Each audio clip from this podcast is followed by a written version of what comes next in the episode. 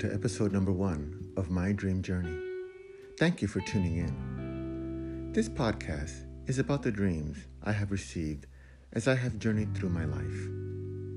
In each episode, I will highlight a dream that I've had and reflect upon the dream, what it meant to me, and what aspects of the dream I'm still figuring out. As you'll see, I'm still figuring out quite a lot.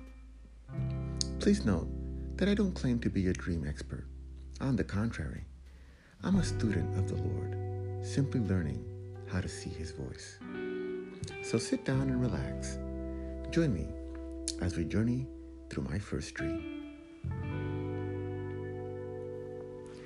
Well, my first dream I received in March eighteenth of two thousand seven. It's been a long time, but this dream had a profound impact on my life. It came during a time when I was feeling down, sad. I had just lost my job. I had stood up for what I believed was the truth and integrity, and in turn it had cost me my employment. So I was feeling a little, uh, how would you say, disappointed. I felt that the Lord could have done more to help me. And so I was actually going through a spiritual crisis, a crisis of faith. With that context, this was my dream. I was flying through the streets of New York City when I flew over a man on the street who said out loud, "I have heard of that name, Rose." He then pointed towards an old, dirty, homeless woman, and I recognized her as being Rose. She looked much older and worn. I had met Rose as an acquaintance in my professional life, and she had played a vital role in my professional development. She looked at me as if wanting to talk to me, but I pretended not to recognize her. She said she had spent all of her time collecting money for the college fund in my name. She opened up her red bag, and indeed, there was money in the bag. I was about to fly on, but the man prevented me from flying away. He forced me to confront Rose, face to face, and to forgive her. You see, I had been holding some anger at Rose for some time, for not having come to my defense during the time I was forced to leave my previous job. However, I embraced Rose, and we connected. I then flew off. I felt much better. As I flew on, I saw my former boss walking the streets of New York while he spoke on his cell phone. I was flying overhead as he walked on the streets of New York City. I could overhear some of his conversation, although I don't remember what he was talking about. He knew that it was me, but I pretended not to see him. He kept on walking. His skin was deeply tanned. As he walked, it seemed like he was following me. He arranged to trap me in a dark alley and have me killed by some bad men. I can't recall if it was just one man or several men.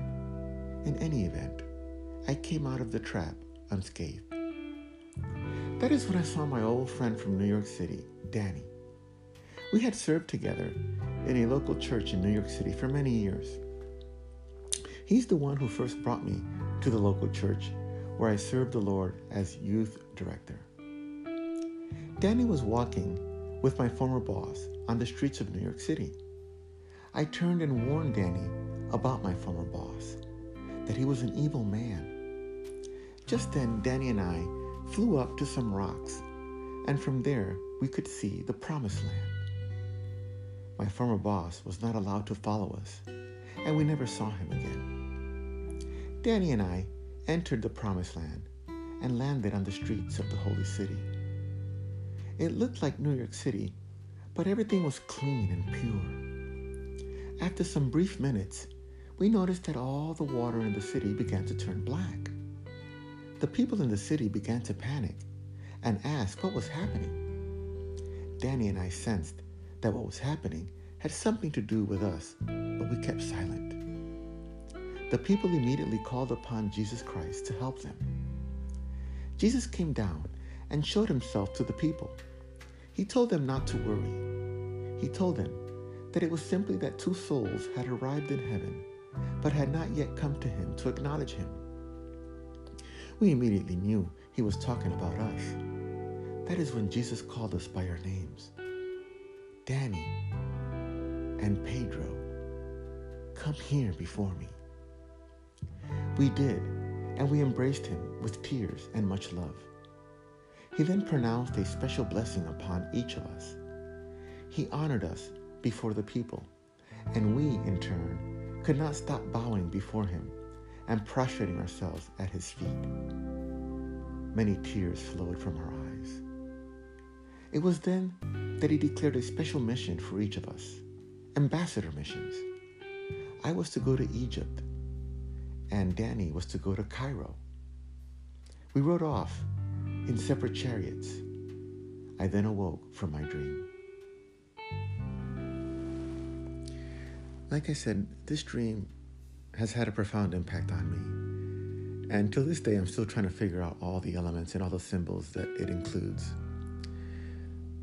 I've been able to figure out that the college fund was a symbolic way of God telling me that he was going to take care of me financially, despite the fact that I had lost my job.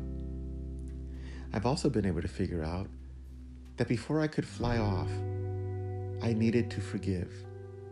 And I had been holding some bitterness towards my former employers.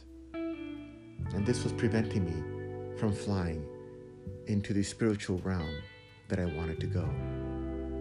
So that needed to be addressed, and it was symbolized by the forgiveness of Rose.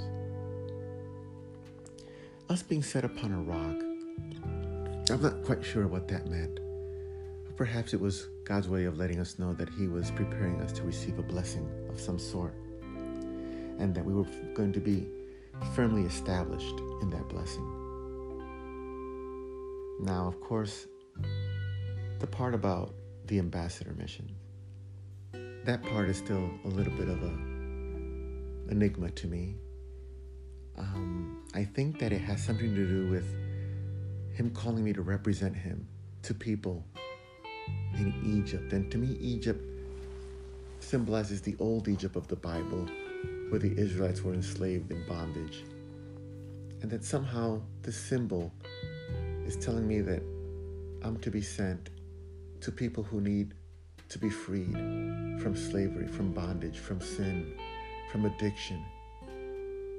Egypt represents the world, a world without Jesus. And that I am to represent him as an ambassador to these people. I think that's what it means. I'm still figuring that part out. And now here's the strangest part of all. And I know you're going to find this difficult to believe. But I'm convinced that in this dream, Danny and I are one and the same person. Anyway, thank you for listening. I hope you've enjoyed this first episode. If you have any comments or suggestions or any help in the interpretation, feel free to leave a comment. I sure would appreciate it. Thank you, and God bless you.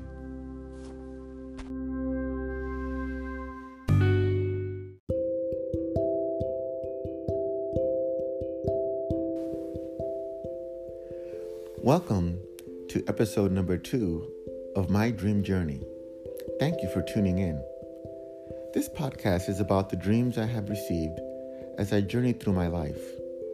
In each episode, I will highlight a dream that I had and reflect upon the dream, what it meant to me, and what aspects of the dream I'm still trying to figure out. As you'll see, I'm still figuring out quite a bit. Please note that I don't claim to be a dream expert. On the contrary, I'm a student of the Lord, simply learning how to see his voice. So sit down and relax and join me as we journey through my second dream titled The Job Interview.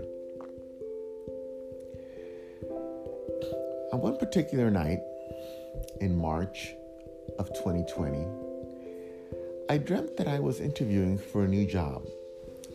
As I arrived to the interview, I saw a former colleague walking out of the same interview I was about to walk into. We made brief small talk, and she wished me good luck. She said that my current experience with my job would probably help me land the job. I had not thought of my experience or that my experience would be beneficial for this particular position. In fact, I felt underqualified. But what she said made sense. So I interviewed for the job, but I was sure that she would get the position. The position was a high-paying position in an organization paying two hundred fifty thousand dollars a year.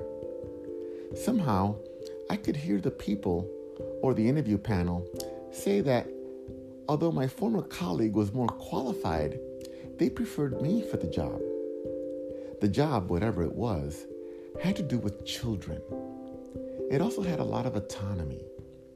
It seemed I would be able to run my own program with minimal, minimal supervision. I don't know how I knew that, since it was never explicitly discussed in the dream. Although I never saw it in the dream, I got the sense that I got the job. I had peace. There was a female in the interview panel that was very professional and influential with the others. She was the one that convinced the panel to hire me.